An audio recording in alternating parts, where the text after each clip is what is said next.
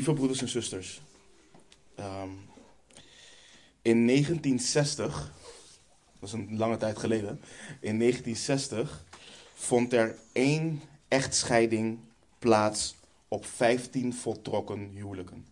Dus van de vijftien huwelijken bleven er veertien overeind staan. In negentien zeventig waren het er alweer één op de elf.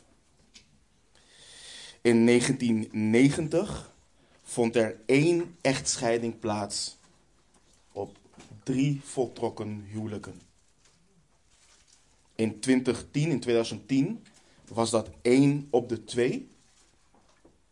En in twintig twintig was het meer dan de helft. Meer dan de helft.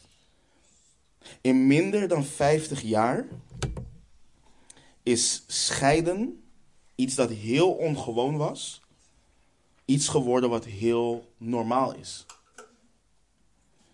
Vroeger, en wellicht klink ik nu oud, de meeste van jullie weten dat ik niet zo oud ben, maar vroeger hoorde je mensen nog zeggen: denk goed aan wat je gaat doen.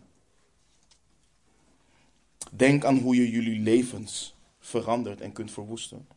En hoe de levens van eventueel je kinderen verwoest kunnen worden. Ga samen in therapie. Vecht voor je huwelijk. Dat was het toen. Nu is het advies: kies voor jezelf. Wat niet gaat, tja, dat gaat niet. Je kunt de levens van je kinderen niet opbouwen. Je kunt hen niet gelukkig maken als je zelf niet gelukkig bent.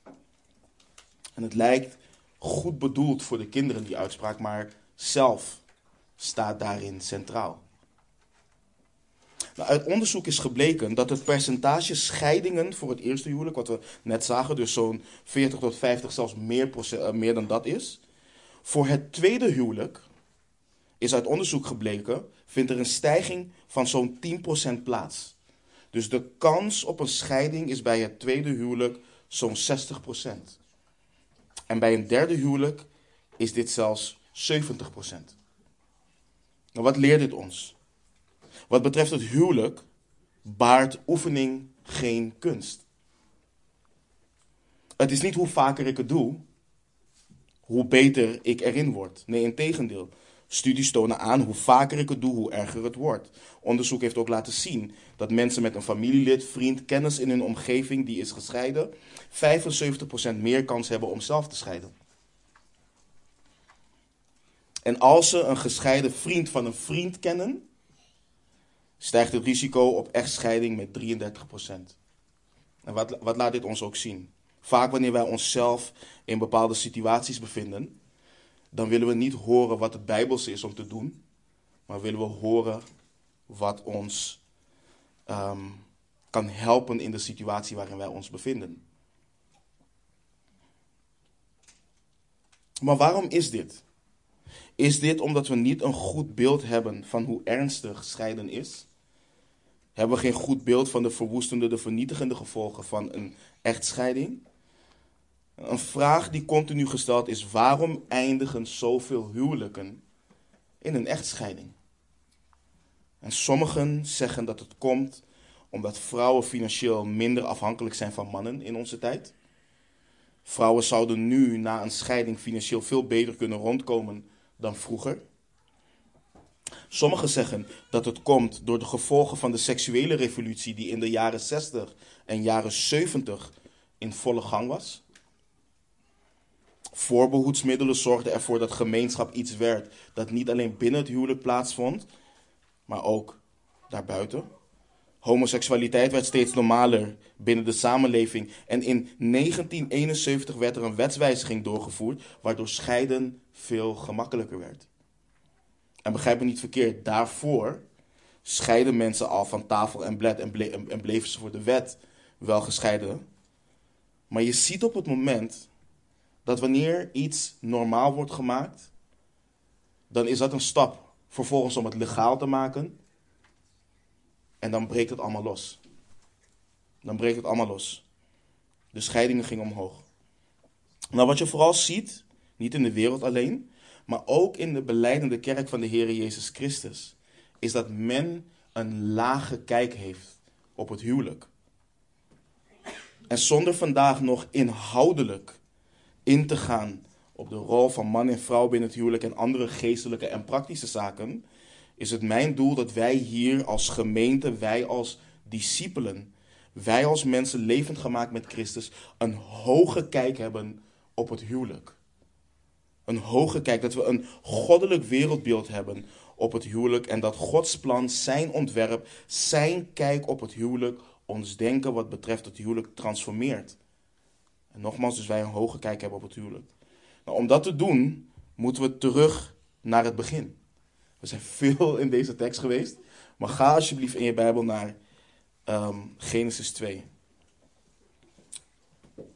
En ik hoop, broeders en zusters, dat jullie begrijpen en beseffen hoe fundamenteel dit is. Heb ik hem hier? Nee. Dit is de basis. Dit is de basis. Dit is niet iets wat later kwam. Dit is niet achteraf bedacht. Dit is fundamenteel. Het hoort bij het begin, bij de schepping. Laten we Genesis twee vanaf vers vijftien lezen. En vanuit een helikopterview hier, hiernaar gaan kijken.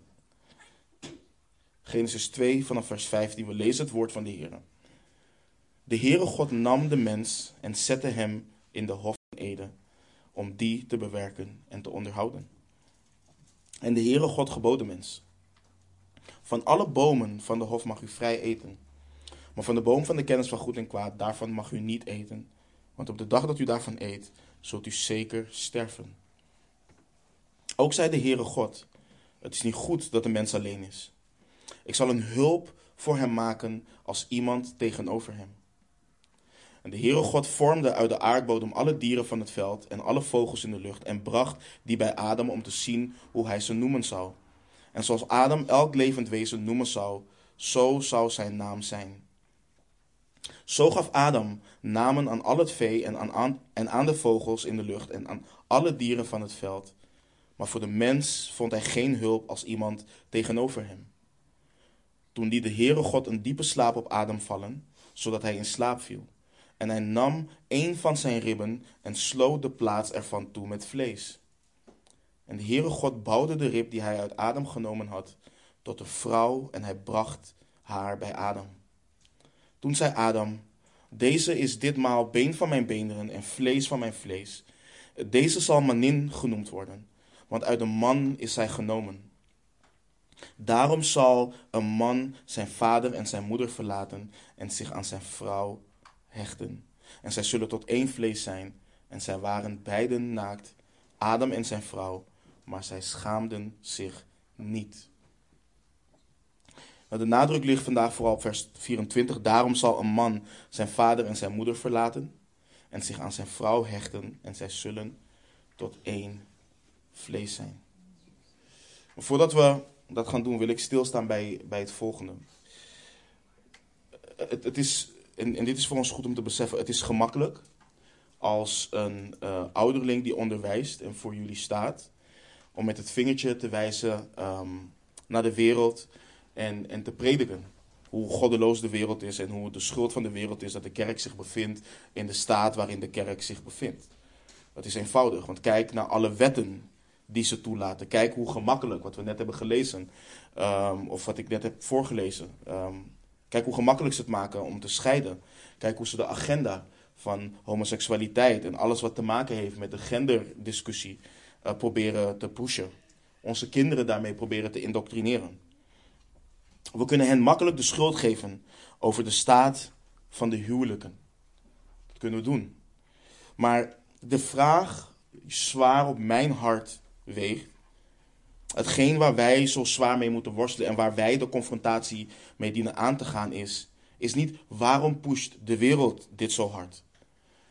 Waar wij mee moeten dealen is hoe kan het? Hoe kan het dat de agenda van de wereld wordt overgenomen in veel belijdende kerken? Dat is de vraag. Hoe kan het dat als wij zeggen te weten wat de rol van man en vrouw is, als wij theologisch weten dat het huwelijk een beeld is van Christus en de gemeente, hoe kan het dan dat veel huwelijken van belijdende christenen zich in ergere staat bevinden dan van de mensen in de wereld? Dat is de vraag die we onszelf moeten stellen. Het is makkelijk om met het vingertje naar de wereld te wijzen. Hoe kan het dat christelijke vrouwen die hun hele leven naar samenkomsten gaan, twistziek zijn, respectloos met hun man omgaan en hun kinderen daarmee schaden? Hoe kan het dat christelijke mannen die hun hele leven belijden christenen te zijn en samenkomst en samenkomst bezoeken, sommigen zouden inmiddels leraars moeten zijn, hoe kan het dat ze verbitterd zijn jegens hun vrouw? Niet met begrip met hun vrouw samenwonen, hun kinderen tergen. Hoe kan dit, broeders en zusters? Steken we onze handen omhoog en wijzen we met onze vingers naar de wereld? Of zijn we, zoals Jacobus dat omschrijft, zijn we hoorders van het woord, maar geen daders? Jacobus schrijft immers in Jacobus één, vers tweeëntwintig tot en met vierentwintig. En wees daders van het woord en niet alleen hoorders. Anders bedriegt u uzelf. Als iemand immers een hoorder van het woord is en geen dader, lijkt hij op een man die het gezicht waarmee hij geboren is in een spiegel bekijkt, want hij heeft zichzelf bekeken, is weggegaan en is meteen vergeten hoe hij eruit zag. Weet je hoe vaak mensen het volgende zeggen in hun huwelijken? Ja, maar ik wil gewoon dat God verheerlijkt wordt. Zij moet haar rol opnemen en doen wat de Heere God van haar vraagt. Of hij moet zijn rol opnemen. Dan kan ik de vrouw zijn die God vraagt aan mij om te zijn in mijn huis. Ik wil gewoon dat de Heere God verhoogd wordt. Ik wil dat hij verheerlijk wordt. Hij is de Allerhoogste. Hij is de Almachtige. Hij is zo goed en ik wil hem dienen. Maar hoe rijmen die uitspraken met de manier die ik omschreef dat mannen en vrouwen elkaar bijten en verslinden in hun huwelijken? Dat rijmt niet met elkaar. Jacobus schreef in Jacobus twee vers negentien. U gelooft dat God één is, daar doet u goed aan. Maar ook de demonen geloven dit en zij sidderen. Dus geloof je dat God almachtig is? Geloof je dat God de Allerhoogste is? Geloof je dat hij goed is? Geloof en belijd je dat je immens veel genade hebt ontvangen van de Heere God in Christus Jezus en dat ook door hoort te geven? Dat doe, dat doe je goed aan. Maar hoe komt dit tot uiting in je huwelijk? Dat is de vraag die we moeten stellen. Wat we namelijk moeten beseffen is dat ik niet kan zeggen, ik kan niet zeggen dat de Heere God almachtig is, dat hij de Allerhoogste is, zeggen dat hij goed is, maar de dingen die hij heeft gezegd over het huwelijk en mijn rol en mijn verantwoordelijkheid daarin, de dingen die hij daarover heeft gezegd in zijn almacht, negeren in mijn huwelijk. Ik kan dat niet negeren. En ik hoop, broeders en zusters, dat wij ons waarlijk gaan beijveren, ons waarlijk gaan verootmoedigen voor onze Heere en Zaligmaker en de waarheid overgeleverd door de Heere God onder leiding van zijn geest gaan naleven. Want wat we veel zien, wat we veel doen, is in ieder aspect van ons leven willen we de Heere God verheerlijken, maar het lijkt alsof we ons huwelijk en de opvoeding daarvan lostrekken. Nee, daar heb ik zelf wel nog even controle over.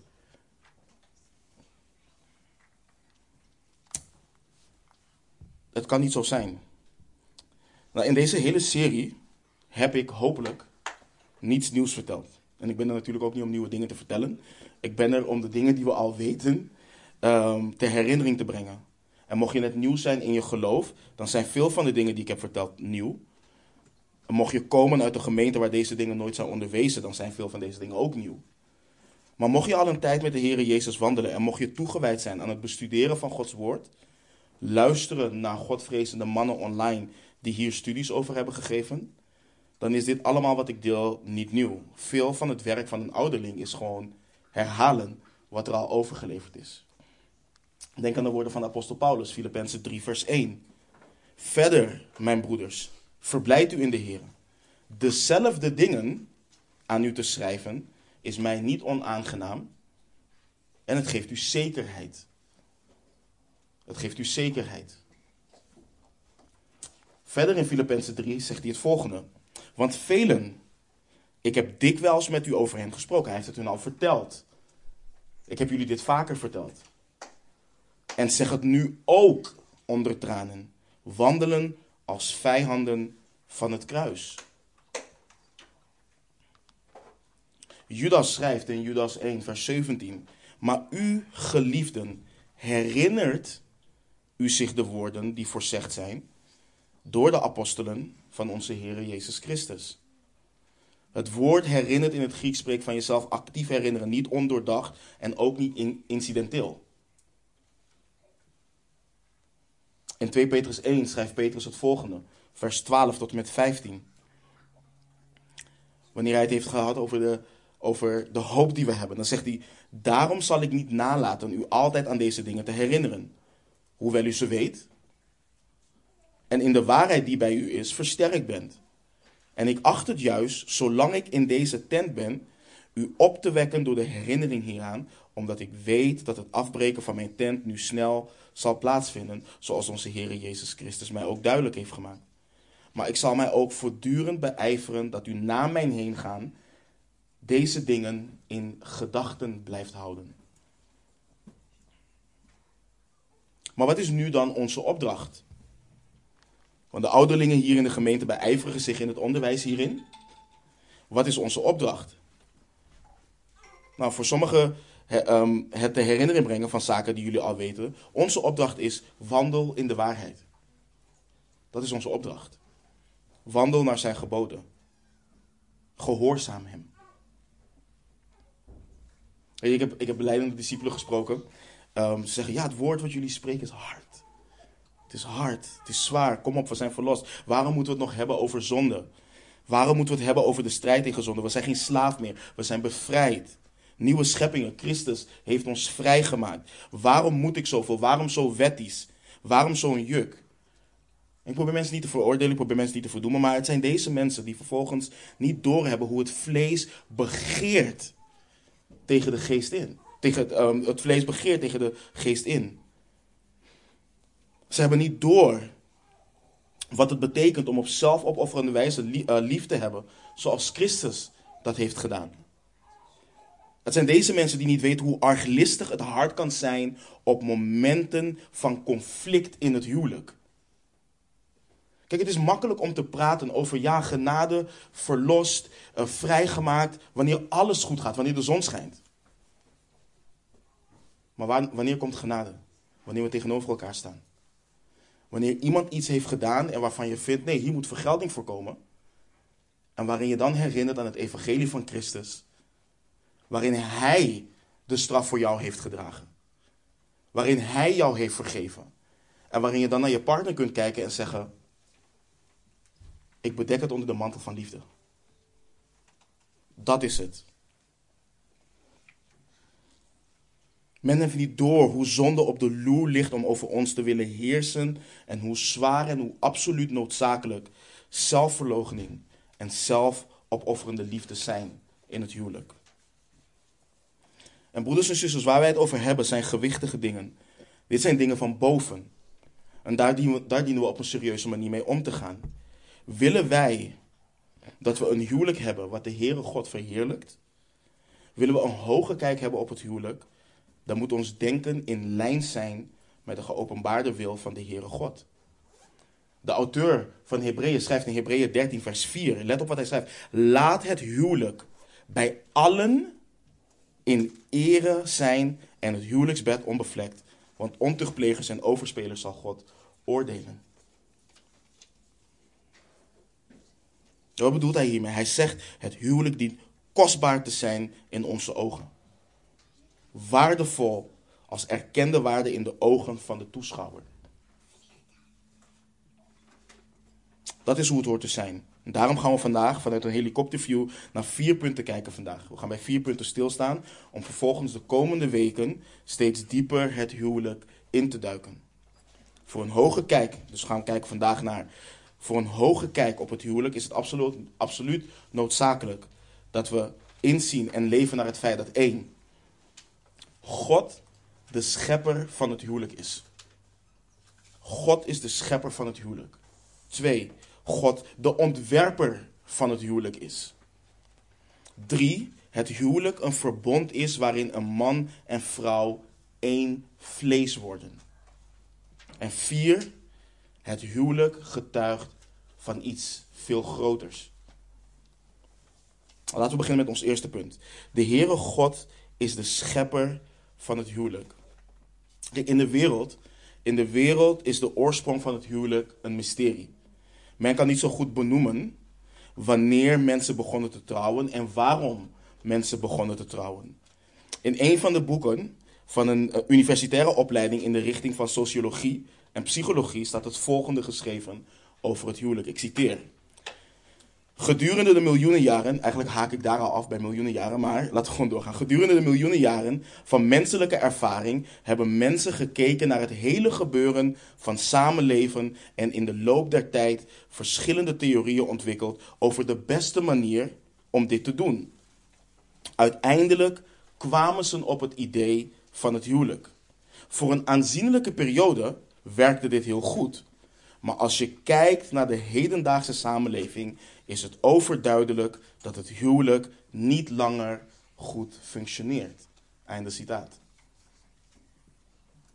Dus in het wereldbeeld van de mens waarin de Heere God wordt verworpen, is het huwelijk het idee van mensen. En volgens hun wereldbeeld is het huwelijk kapot. Het werkt niet meer. Het systeem is stuk. Het is tijd om nieuwe dingen te proberen. Maar hoe gaan wij als discipelen, hoe dienen wij als kerk hiermee om te gaan? De apostel Paulus schrijft aan Timotheus in Eerste Timotheüs drie vers vijftien dat het huis van God, dat is de gemeente van de levende God, zaal en fundament van de waarheid is.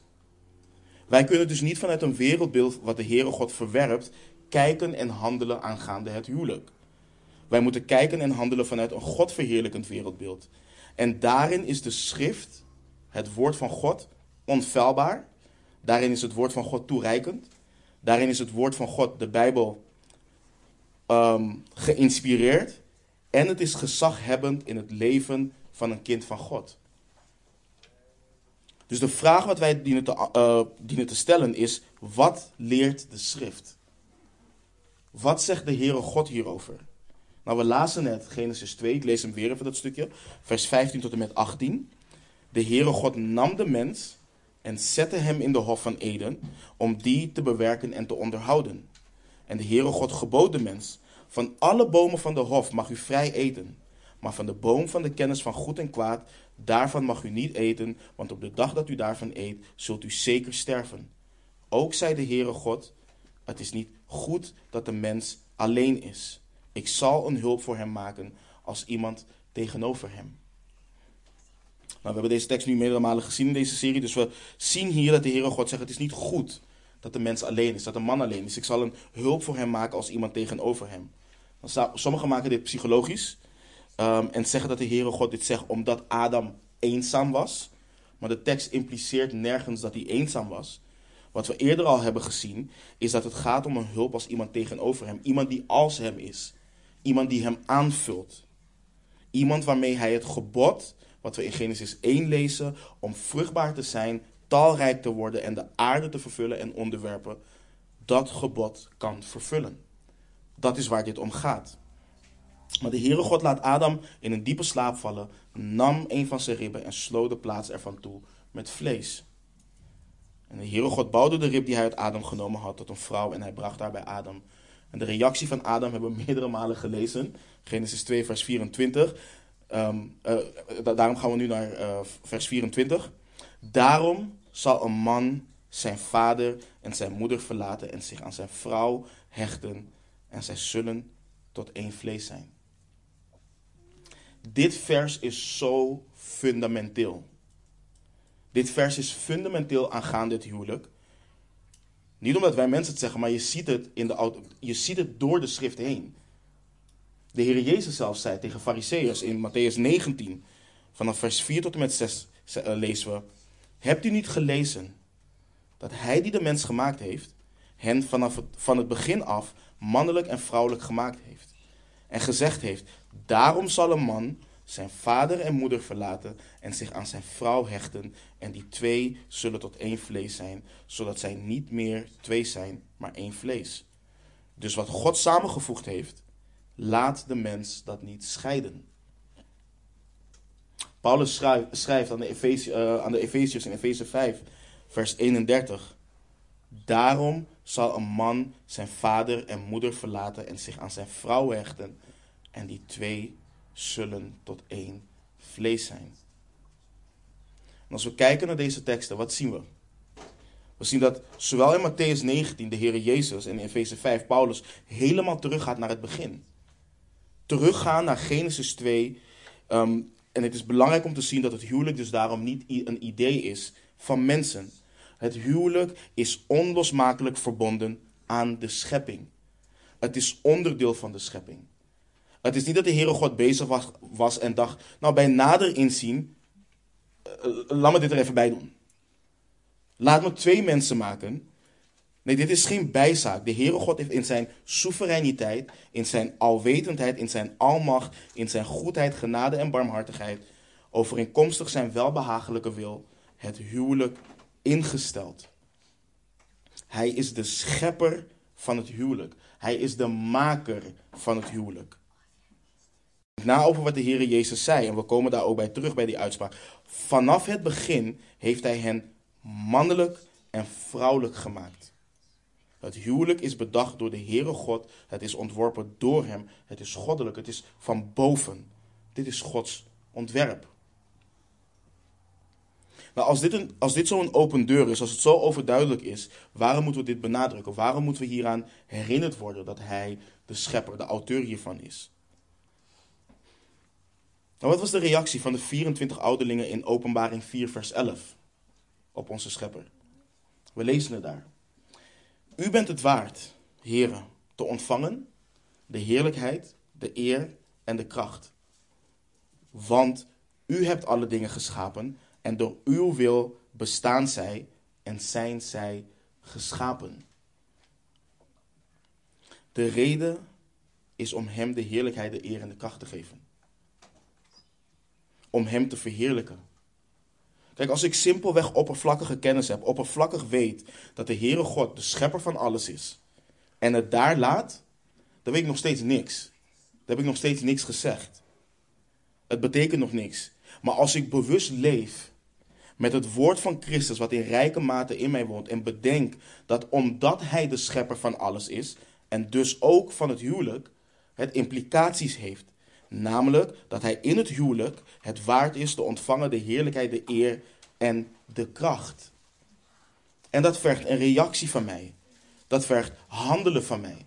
Dat vergt van mij dat ik mijn eigen huwelijk ga onderzoeken. Want dan weet ik dat hij ook wat te zeggen heeft over waarom het huwelijk bestaat en hoe het huwelijk dient te zijn.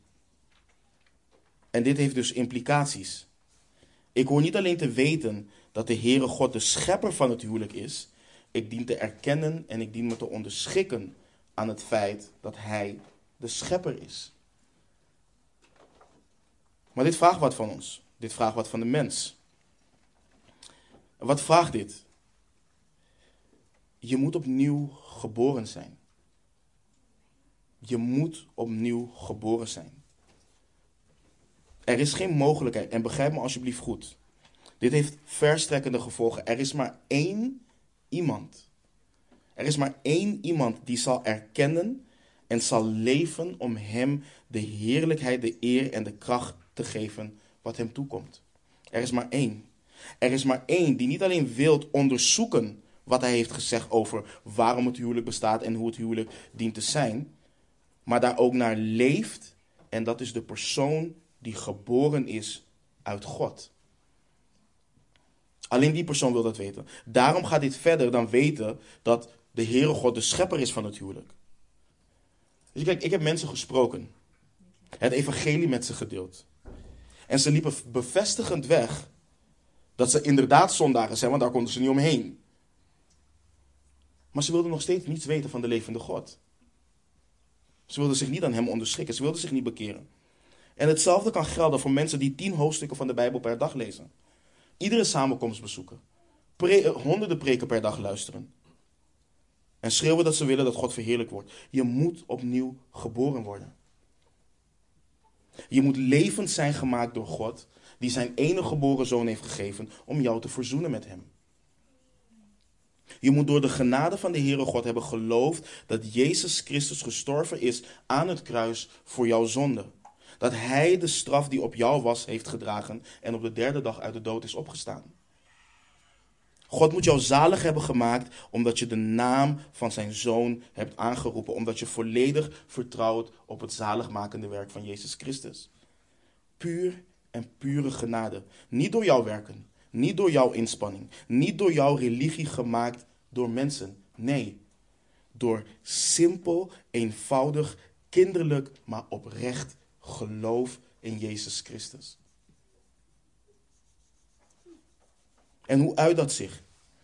In iemand die diep berouw heeft van zijn of haar eigen staat. Die weet dat hij of zij niets anders verdient dan de toorn van God voor de rebellie tegen een heilig, rechtvaardig en goed God. Die zich bekeert van zijn oude wegen. Die niet meer leeft voor zijn eigen plezier, voor zijn eigen rechtvaardigheid, voor zijn eigen gewin en naar zijn eigen ideeën, maar die leeft om in geloof de Heere God te behagen.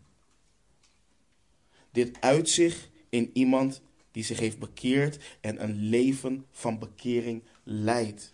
Het oude leven, zijn oude identiteit heeft achtergelaten om Christus Jezus na te jagen, omdat hij, hij alles is. Hij is het verlangen van je hart geworden. Dit hier bepaalt je huwelijk. Dit bepaalt je huwelijk. Hoe bewust ben je van het feit en hoe bewust leef je naar de waarheid dat de Heere God de schepper is van het huwelijk? En deze vraag geldt ook voor hen die nog niet getrouwd zijn. Want voor hen die getrouwd zijn, bepaalt het nu hun huwelijk. Maar voor jullie die gaan trouwen, gaat het jullie huwelijk bepalen. God is de schepper van het huwelijk. Hij is de auteur van het huwelijk. En ons volgende punt, ons volgende punt is hier onlosmakelijk aan verbonden. God is de ontwerper van het huwelijk. De Heere God is niet alleen de schepper, de bedenker van het huwelijk, hij heeft er ook een ontwerp voor. Hij heeft het niet alleen ingesteld, hij heeft ook een blauwdruk van hoe het eruit hoort te zien. En dat betekent ook dat de Heere God heeft bepaald wat een huwelijk is en wat een huwelijk niet is. Hij heeft bepaald hoe een huwelijk tot stand komt en hoe het niet tot stand komt. Wat leert Genesis ons? Nou, Genesis één, vers zevenentwintig leert ons dat hij hen mannelijk en vrouwelijk schiep. Het staat gewoon in de tekst. Het staat in het Nederlands, het staat in het Hebreeuws. Het staat er gewoon. Hij schiep niet twee mannen, hij schiep niet twee vrouwen. Het ontwerp van Gods huwelijk. En we hebben gehoord de woorden van onze Heer Jezus. We hebben het gehoord. Het ontwerp van Gods huwelijk is dat een man zijn vader en zijn moeder zal verlaten en zich aan zijn vrouw zal hechten. Dat is wat we lezen. Een man, een man verlaat niet zijn vader en zijn moeder om zich aan een man te hechten. Een vrouw verlaat niet haar vader en de moeder om zich aan een vrouw te hechten. Het huwelijk is in Gods ogen tussen één man en één vrouw. Die twee zullen zich hechten aan elkaar en één vlees worden. En het maakt niet uit dat er wetten zijn doorgevoerd om in de ogen van de, sta- van de staat het huwelijk tussen hetzelfde geslacht te erkennen. De Heere Jezus zei, hij die de mens heeft gemaakt, heeft hen van het begin af mannelijk en vrouwelijk gemaakt. De Heere tackelt hiermee in één simpele uitspraak homoseksualiteit. In één. Hoeveel men ook strijdt om de kerk te dwingen om huwelijken van hetzelfde geslacht te voltrekken, in Gods ogen is het geen huwelijk. Want hij heeft dit niet zo ontworpen. Het is onnatuurlijk, het gaat tegen Gods ontwerp in. Let op wat Paulus schrijft aan de Romeinen. Het begint veel eerder al, maar hier in Romeinen één, vers vierentwintig. Dan schrijft hij, daarom ook heeft God hen in de begeerte van hun hart overgegeven aan de onreinheid om hun lichamen onder elkaar te onteren. Zij hebben de waarheid van God vervangen door de leugen en het schepsel vereerd en gediend boven de schepper die te prijzen is tot in eeuwigheid. Amen. Vers zesentwintig. Daarom heeft God hen overgegeven aan schandelijke hartstochten, want ook hun vrouwen hebben de natuurlijke omgang vervangen door de tegennatuurlijke. En evenzo hebben ook de mannen de natuurlijke omgang met de vrouw opgegeven en zijn in wellust voor elkaar ontbrand.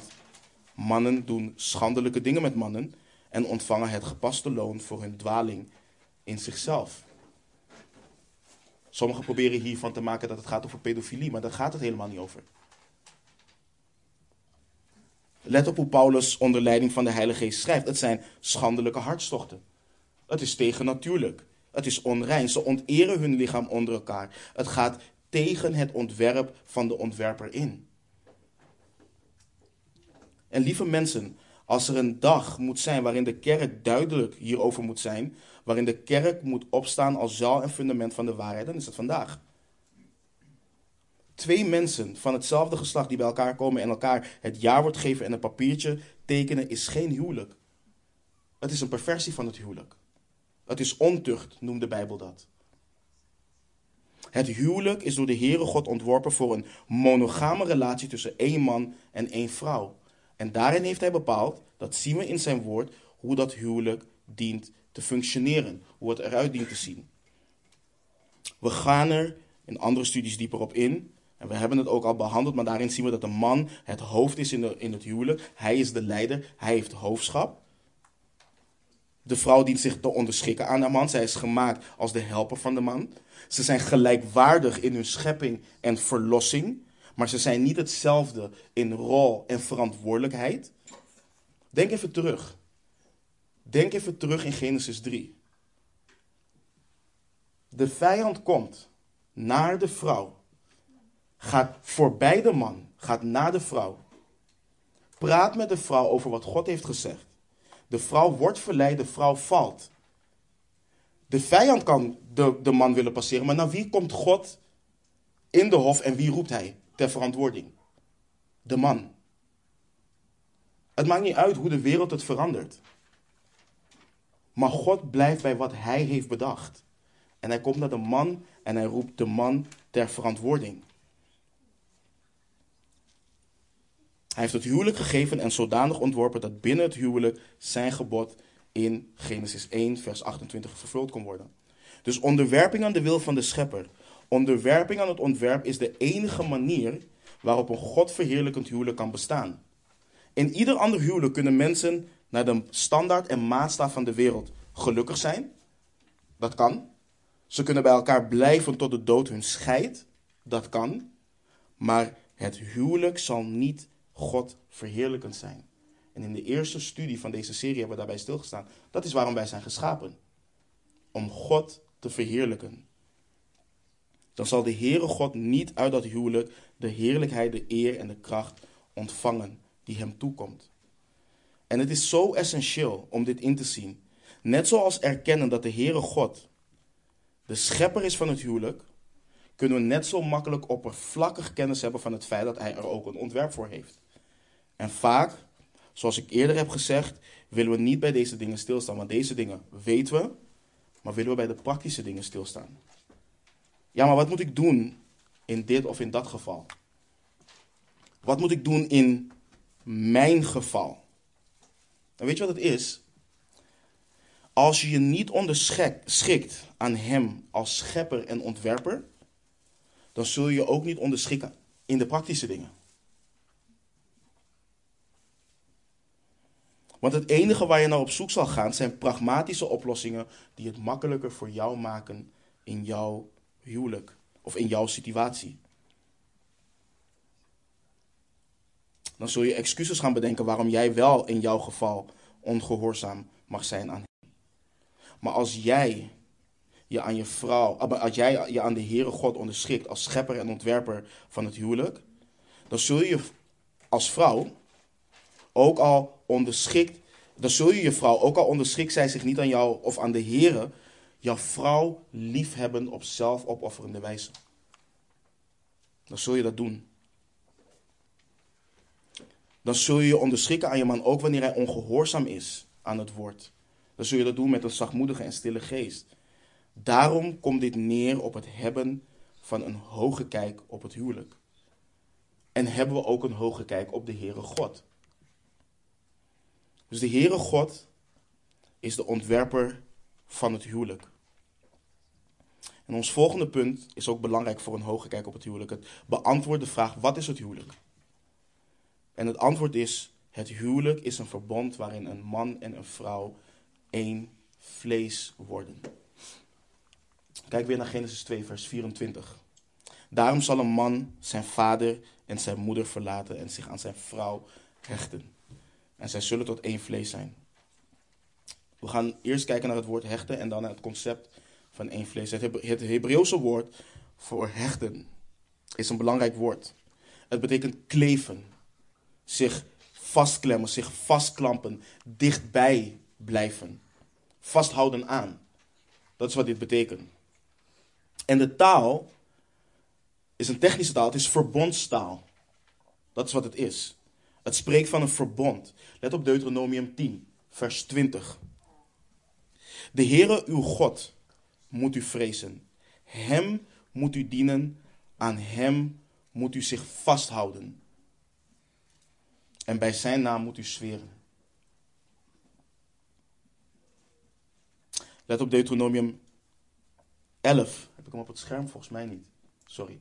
Deuteronomium elf. Als je in je Bijbel gaat, dan kun je het met je eigen ogen zien. Deuteronomium elf, vanaf vers achttien tot met drieëntwintig, maar het gaat om vers tweeëntwintig. Ik lees hem voor. Mozes zegt tegen Israël, daarom moet u deze woorden van mij in uw hart en in uw ziel prenten. Bind ze als een teken op uw hand. En ze moeten als een voorhoofdsband tussen uw ogen zijn. En leer ze aan uw kinderen door erover te spreken als u in uw huis zit en als u over de weg gaat. Als u neerligt en als u opstaat. En schrijf ze op de deurposten van uw huis en op uw poorten, opdat uw dagen en de dagen van uw kinderen in het land waarvan de Heere uw vaderen gezworen heeft het hun te geven, zo talrijk worden als de dagen dat de hemel boven de aarde staat. En dan vers tweeëntwintig.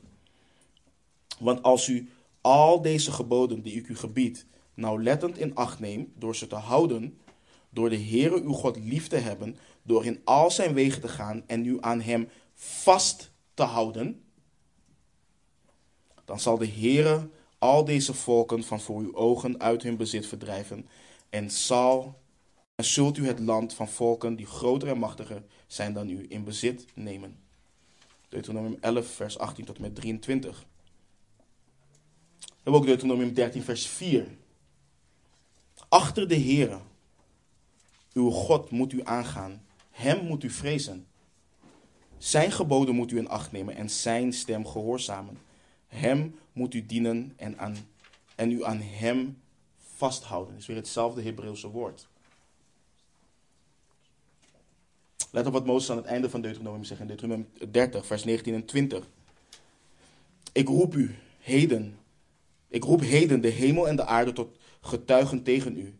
Het leven en de dood heb ik u voorgehouden, de zegen en de vloek. Kies dan het leven, opdat u leeft, u en uw nageslacht, door de Heere uw God lief te hebben, zijn stem te gehoorzamen en u aan hem vast te houden. Want hij is uw leven en de verlenging van uw dagen, om te blijven in het land dat de Heere uw vaderen, Abraham, Isaac en Jacob, gezworen heeft hun te geven. Ik heb er nog twee voor jullie, ik ben nog niet klaar. Jozua tweeëntwintig, vers vijf. Alleen, neem zeer nauwlettend de geboden en de wet in acht die Mozes, de dienaar van de Heere, u geboden heeft. Namelijk dat u de Heere, uw God, lief hebt, in al zijn wegen gaat, zijn geboden in acht neemt, zich aan hem vasthoudt en dat u hem dient met heel uw hart en met heel uw ziel. We hebben Jozua drieëntwintig, vers acht. Maar u moet zich aan de Heere, uw God, vasthouden. Zoals u tot op deze dag gedaan hebt. We weten, de Heere God heeft een verbond gesloten met Israël. Hij heeft een verbond met hen en zij moeten vasthouden aan hem. Zich vastklampen aan hem. En het huwelijk is een verbond. Let op wat Maleachi schrijft in Maleachi twee, vers veertien en vijftien. Dan zegt u, waarom? We gaan de tekst hierboven zometeen nog lezen. Omdat de Heere getuige is tussen u en de vrouw van uw jeugd, tegen wie u trouweloos handelt, terwijl zij toch uw metgezellin en de vrouw van uw verbond is, heeft hij er niet maar één gemaakt, hoewel hij nog geest over had? En waarom die ene? Hij zocht een goddelijk nageslacht. Daarom, wees op uw hoede met uw geest en handel niet trouweloos tegen de vrouw van uw jeugd. Let op het laatste gedeelte van vers vijftien. Handel niet trouweloos tegen de vrouw van uw jeugd. Dit is taal wat spreekt van het verbreken van een verbond. De Heere God heeft hen één gemaakt. Hij heeft hen samengebracht.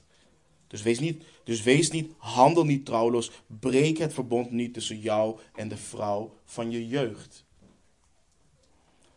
Dus we leren van vers vierentwintig dat het huwelijk een verbond is. Een verbond. Dit woord wat we lezen voor hechten wordt gebruikt, of werd ook gebruikt, door legers die een pact gesloten hadden. Die trouw bleven aan elkaar als bondsgenoten. Vasthouden aan elkaar. En broeders en zusters, wij, wij zijn vastgegrepen door de Heere God, door zijn genade. Hij houdt ons vast en laat ons niet meer los. En in reactie daarop houden wij ons in liefde vast aan hem. Wij laten hem niet meer los. Wij hechten ons aan hem. En hetzelfde, hetzelfde geldt voor een man en vrouw. Ze zijn toegewijd aan elkaar, gehecht aan elkaar. Ze klampen zich vast aan elkaar. Ze kleven aan elkaar en het enige wat hen uit elkaar hoort te halen is de dood en niets anders. Niets anders. Dus wat is het huwelijk? Het is een verbond. Een levenslange verbintenis van een man en een vrouw. Maar wat we dienen te beseffen is dat het niet om de man en vrouw gaat, omdat we weten dat bij de eerste verbintenis de Heere God aanwezig was. Dus het is een verbond wat je aangaat waarvan de Heere God getuige is. Wat de Heere God verzegelt. We hebben gelezen in Mattheüs negentien vers zes. De Heer, de Heere Jezus zei, dus wat God samengevoegd heeft, laat de mens dat niet scheiden. Of een stel ongelovig is, of ze er met veel toewijding instappen of niet. Of ze niet eens doorhebben wat het huwelijk inhoudt. Wanneer een man en een vrouw samenkomen, is het een levenslang verbond wat ze aangaan.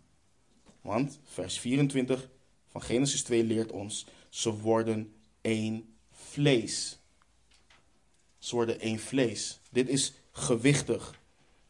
Een man, hij verlaat zijn vader en zijn moeder. Hij gaat weg uit zijn ouderlijk huis. En dit is natuurlijk iets anders dan wat we tegenwoordig zien en veel ook in de kerk. Wanneer, waarin een man en een vrouw casual met elkaar gaan samenwonen. Ze trouwen niet, ze proberen het eerst even uit. Of waarin een man met een vrouw is, of een vrouw met een man, maar de navelstreng nog verbonden is aan het ouderlijk huis. Nee, dat is niet hoe het hoort te zijn. Het ouderlijk huis wordt verlaten, en begrijp me niet verkeerd, de ouders dienen nog steeds geëerd te blijven worden, maar er wordt een nieuwe familie gevormd, een nieuw gezin gevormd, een nieuw huis. Ze worden één vlees. Dit is niet simpelweg een papiertje bij het gemeentehuis wat even verscheurd kan worden wanneer het niet goed gaat. Dit is geestelijk, of men het erkent of niet. En daarom haat de Heere God echtscheiding. Daarom kan er zoveel onheil over een huis komen wanneer een man en vrouw elkaar continu bijten en verslinden in het huwelijk. Ze raken geestelijk helemaal in verval. Wat zie je bijvoorbeeld in Israël, ook in Maleachi twee? Je ziet Israël jammeren, het altaar bedekken met hun tranen. Waarom? We lazen het in vers veertien en vijftien. Hij is getuige tussen hen en de vrouw van hun jeugd. Handel niet trouweloos tegen de vrouw van je jeugd. Hij haat het wegsturen van de eigen vrouw. Men moet blijven vasthouden aan het verbond, omdat men één vlees is geworden. Men is samengevoegd. Men is samengevoegd. Let op wat de Heere Jezus zegt. Weer in Mattheüs negentien vers zes. Zodat zij niet meer twee zijn, maar één vlees. Dus wat God samengevoegd heeft, laat de mens dat niet scheiden. Wanneer de schrift spreekt van één vlees, wat bedoelt de schrift dan in deze context? Maar let op wat Laban zegt over Jacob in Genesis negenentwintig vers veertien. Daarop zei Laban inderdaad, je bent mijn beenderen en mijn vlees. En hij bleef een volle maand bij hem. Je bent mijn beenderen en mijn vlees. Let op het dialoog tussen de zonen van Jacob in Genesis zevenendertig vers zevenentwintig. Kom, laten wij hen aan de Ismaëlieten verkopen. Laten wij niet onze hand aan hem slaan. Hij is immers onze broer, ons eigen vlees. Zijn broers luisterden naar hem.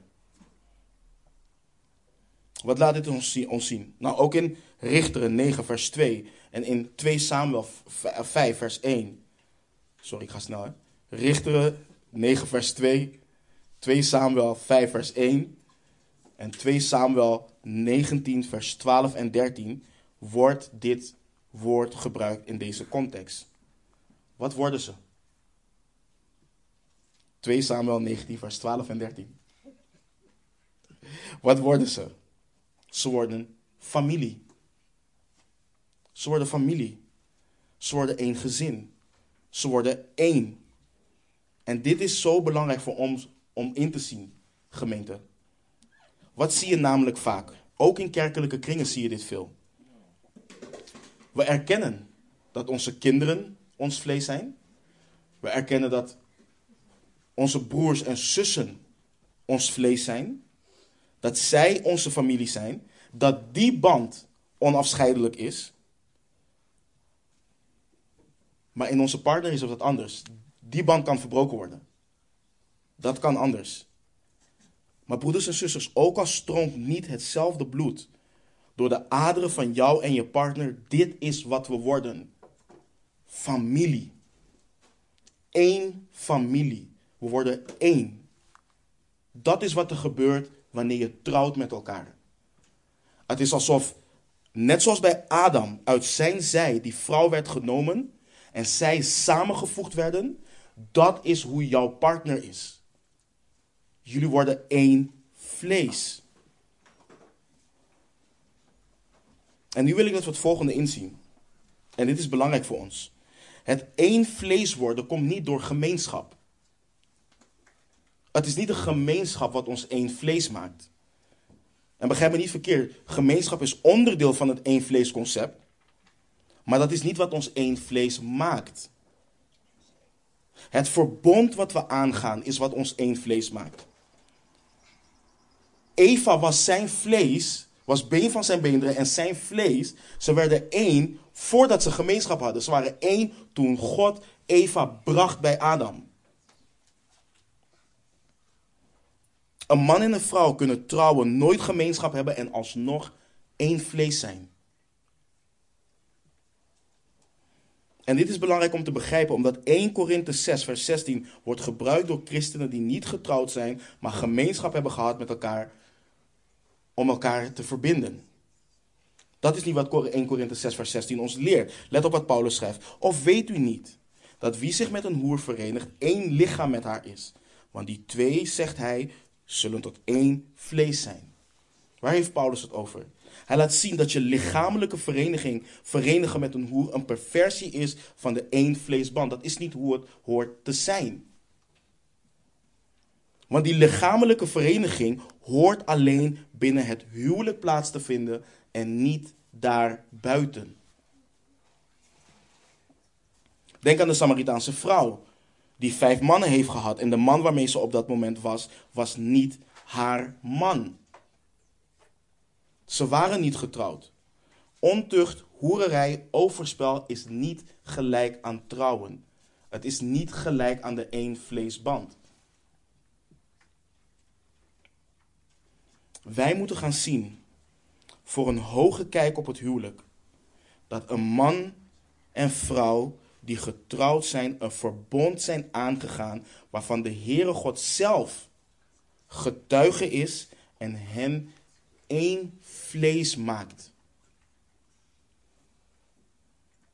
Dit is een verbond wat een leven lang hoort te duren. Het hoort te duren tot de dood hen scheidt, omdat ze één familie zijn geworden. We horen het vaak. Ouders en kinderen, broers en zussen die ruzies met elkaar hebben. Elkaar hun hele leven niet spreken. En wat is dan de uitspraak? Het blijft toch wel familie, hè? Want die band is niet te breken.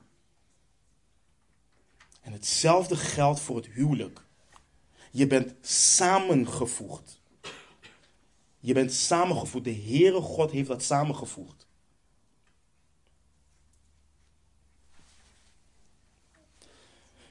Ik zie dat ik uh, ver over tijd ben en ik nog een vierde punt heb. En dat punt daar wil ik niet snel, uh, snel overheen. Dus ik ben, ik ben een beetje genoodzaakt om hem uh, af te ronden voor vandaag. En hem naar volgende week te brengen. Anders zitten we hier nog, uh, want dat, dat punt duurt lang. Dus wat hebben we gezien? We hebben gezien. We hebben gezien dat de Heere God schepper is van het huwelijk. Hij is de schepper van het huwelijk. We hebben gezien dat hij de ontwerper is van het huwelijk. En dus niet alleen heeft ingesteld, maar ook een bedoeling heeft voor en met het huwelijk. Hij weet hoe hij wil dat het functioneert. Misschien een vraag aan de mannen. Volgens mij zijn er velen hier die dit doen. Nee, iets bij de IKEA hebt gekocht of ergens anders. Hoe vaak begin je dat ding in elkaar te zetten zonder dat je die handleiding leest? Daar, daar zijn we goed in als mannen. Daar zijn we goed in. Want we denken dat we het beter weten. Sommigen van ons zullen zelfs zeggen, nee, dit, dit, dit ontwerp, het klopt niet. Maar zo kunnen we vaak ook het huwelijk instappen. Zo kunnen we het huwelijk instappen. Maar de Heere God heeft een ontwerp ervoor. Hij heeft een blauwdruk ervoor, want hij is de ontwerper. We moeten en we mogen dat niet vergeten. Want als we dat doen, als we ons niet onderschikken aan hem als ontwerper, dan gaan we doen wat we zelf willen. Maar dan gaan we ook op onze eigen vleeselijke manier om met conflict in het huwelijk. Dus we hebben gezien dat hij ontwerper is. We hebben gezien dat het huwelijk een verbond is tussen één man en één vrouw, waarvan de Heere God getuigen is en die mensen samenvoegt tot één vlees. En volgende week gaan we dan verder op hoe het huwelijk getuigt van iets groters. We moeten inzien dat dit gewichtige dingen zijn waar we het over hebben. En ik, wil, ik ga afsluiten en ik wil afsluiten en laten zien hoe vaak ons beeld van het huwelijk, ook al belijden we dat, niet hoog is zoals dat van de Heere God is. Wij zijn niet de enige daarin. De discipelen hadden dit ook. Als je in je Bijbel naar Mattheüs negentien gaat. Mattheüs negentien, dan wil ik vers drie tot en met tien met jullie lezen. En, en, en hun reactie is zo, zo belangrijk hierin. Want wij kunnen denken, als het niet werkt, dan geven we toch op. Maar let op. Mattheüs negen, vanaf vers drie. Dan lezen we. En de Fariseeën kwamen naar hem, naar Jezus toe, om hem te verzoeken en zeiden tegen hem, is het een man toegestaan zijn vrouw om allerlei redenen te verstoten?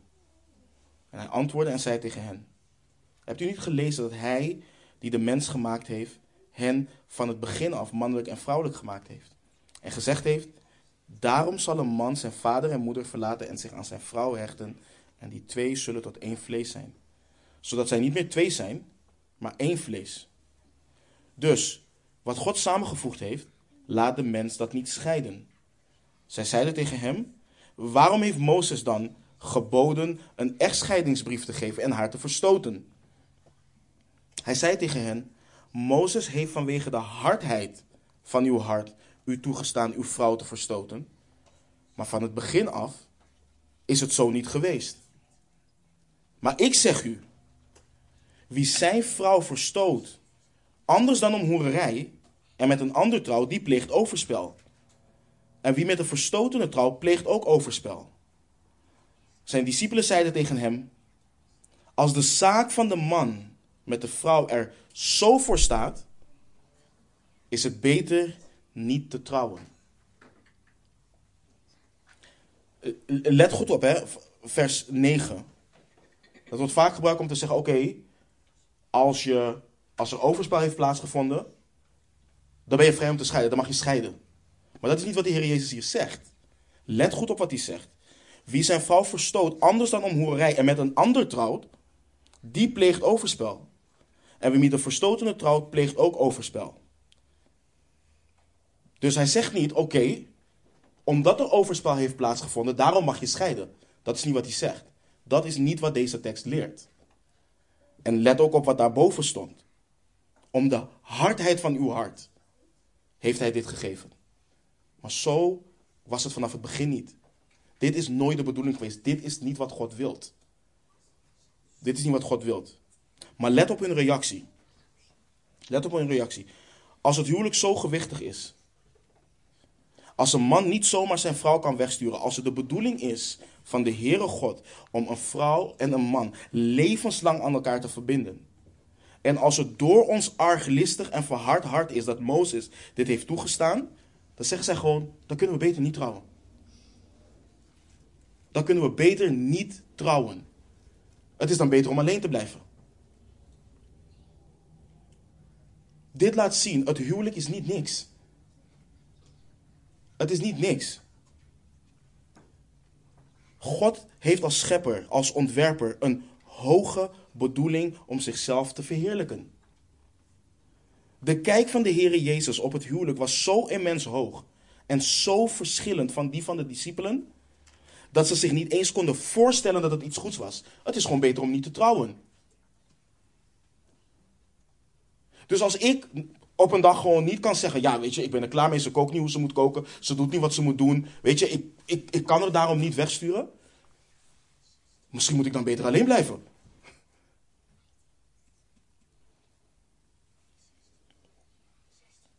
Ze konden zich niet voorstellen dat het iets goeds is. Maar als dat bij hen het geval al was.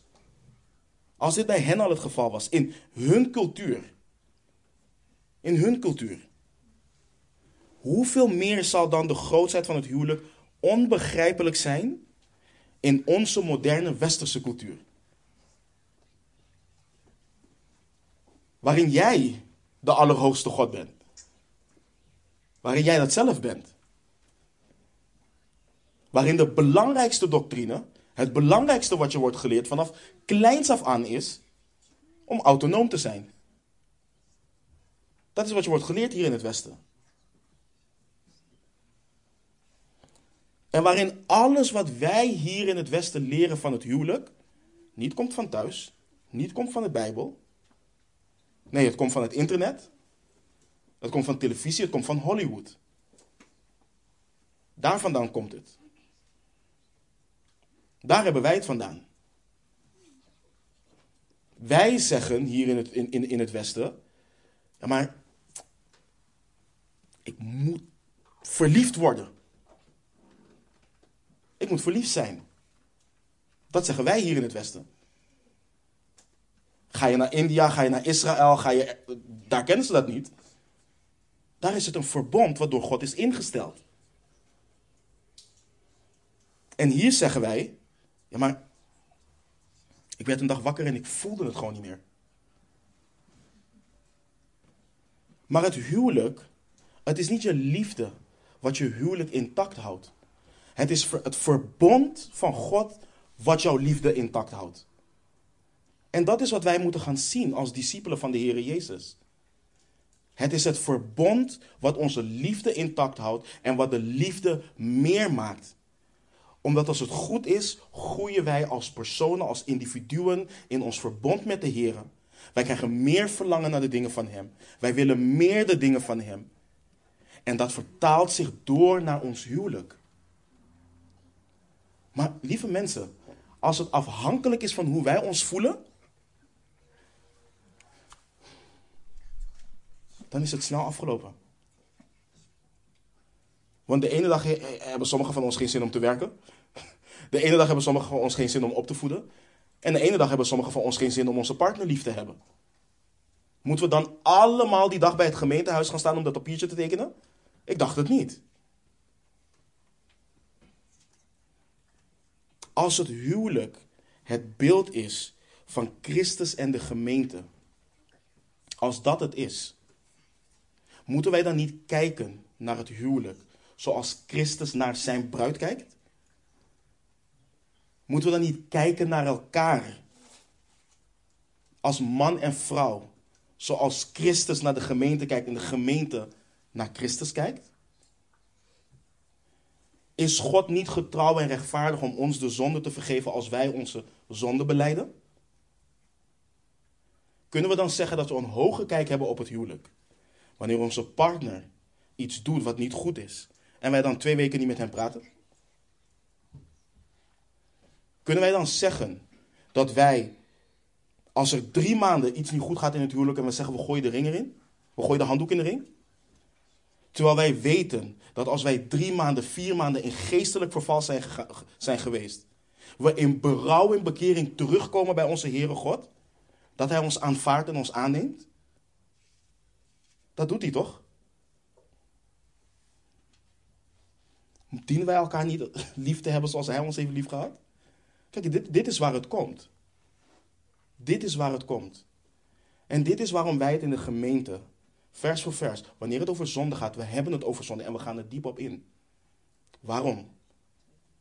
Omdat het in ons huwelijk tot uiting komt. In ons huwelijk komt het tot uiting. Oké, okay, wacht even. Als de zonde op de loer ligt om, mij, om over mij te heersen, moet ik dan niet weten, als ook al ben ik verlost, dat dit nog steeds gaande is? Moet ik niet weten dat dit een levenslange strijd is totdat ik thuis ben? Want we willen allemaal. Wellicht staan we 's ochtends op en bidden we en zeggen we: Heer, gebruik me tot eer en glorie van uw naam vandaag de dag. Ik ga naar mijn werk, ik wil getuigen van u. Maar je wordt wakker, je ziet je partner en je groet je partner niet eens. Hoe kan dat? Dan kunnen we niet zeggen, we hebben een hoge kijk op het huwelijk. Het bestaat niet. Wij dienen een hoge kijk te hebben op het huwelijk. De woorden van de Heere Jezus in Mattheüs negentien zijn treffend voor ons. Niet allen vatten dit woord, maar alleen zij aan wie het gegeven is. Wie dit vatten kan, laat die het vatten. Laten we bidden.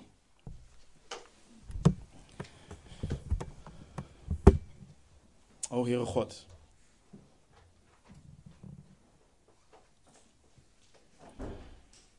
het is een gewichtig iets om bij stil te staan hier. Het huwelijk is iets wat zo onder druk staat. En als ik de geschiedenis van de mens bekijk, hier is er geen mens, behalve onze zaligmaker die in het vlees is gekomen, die het juiste beeld van het huwelijk heeft gehad. Maar Heer, u heeft ons uw geest gegeven. En uw geest onderzoekt de dingen van u. En Paulus schrijft aan de Korintiërs: wij hebben de gedachten van Christus. Mogen het zo zijn onder ons, Heer, bij ons. Vooral op het gebied van het huwelijk. Mogen wij niet oppervlakkig en onverschillig met het huwelijk omgaan. Mogen het zo zijn, Heer, dat ons denken vandaag hernieuwd is. En dat het ons heeft doen kijken, doen denken, doen afvragen. Hoe kijk ik naar het huwelijk? En wat heeft u gezegd daarover, Heer? En onderschikken wij ons daaraan? Nou, Vader, ik wil ook bidden, Heer. Ik wil ook bidden voor de overheid, Heer, die, die op goddeloze wijze met het huwelijk omgaat. Terwijl de auteur in Hebreeën ons leert om het huwelijk in ere te houden. Heer, we zien wat er in de wereld gebeurt.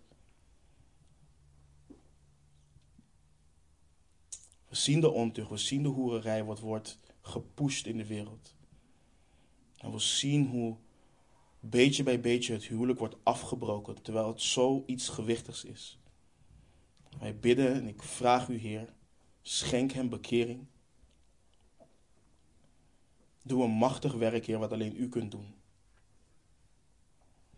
En Vader, voor mijn broeders en zusters hier in de gemeente, voor hen die getrouwd zijn, bid ik, Vader, dat u het huwelijk hernieuwt daar waar dat nodig is. Heer, we kunnen zo eenvoudig theologisch dingen citeren en beamen en, en er niet naar leven. We kunnen zo eenvoudig Heere, Heere zeggen en niet doen wat u gezegd hebt. En nogmaals, mogen het zo niet zijn in onze huwelijken. Heer, ook voor mijn broeders en mijn zusters die getrouwd zijn, uh, die een partner hebben, die nog niet tot bekering is gekomen. Rust hen toe. Geef mijn broeders en mijn zusters een hoge kijk op het huwelijk en geef hen een hoge kijk op u. En herinner hen continu aan hun rol, hun verantwoordelijkheid hierin, Heer. En voor mijn broeders en zusters die nog gaan trouwen, Heer, bid ik dat dit hun gedachten mag vormen. En dat zij u zullen eren en verheerlijken in uw huwelijk. Want u komt de heerlijkheid, de eer, de kracht en de macht toe, Heer. U bent de Allerhoogste. U bent de Koning der Koningen. En we loven en we prijzen uw heilige naam. In de naam van Christus Jezus, onze Heer, bidden we. Amen.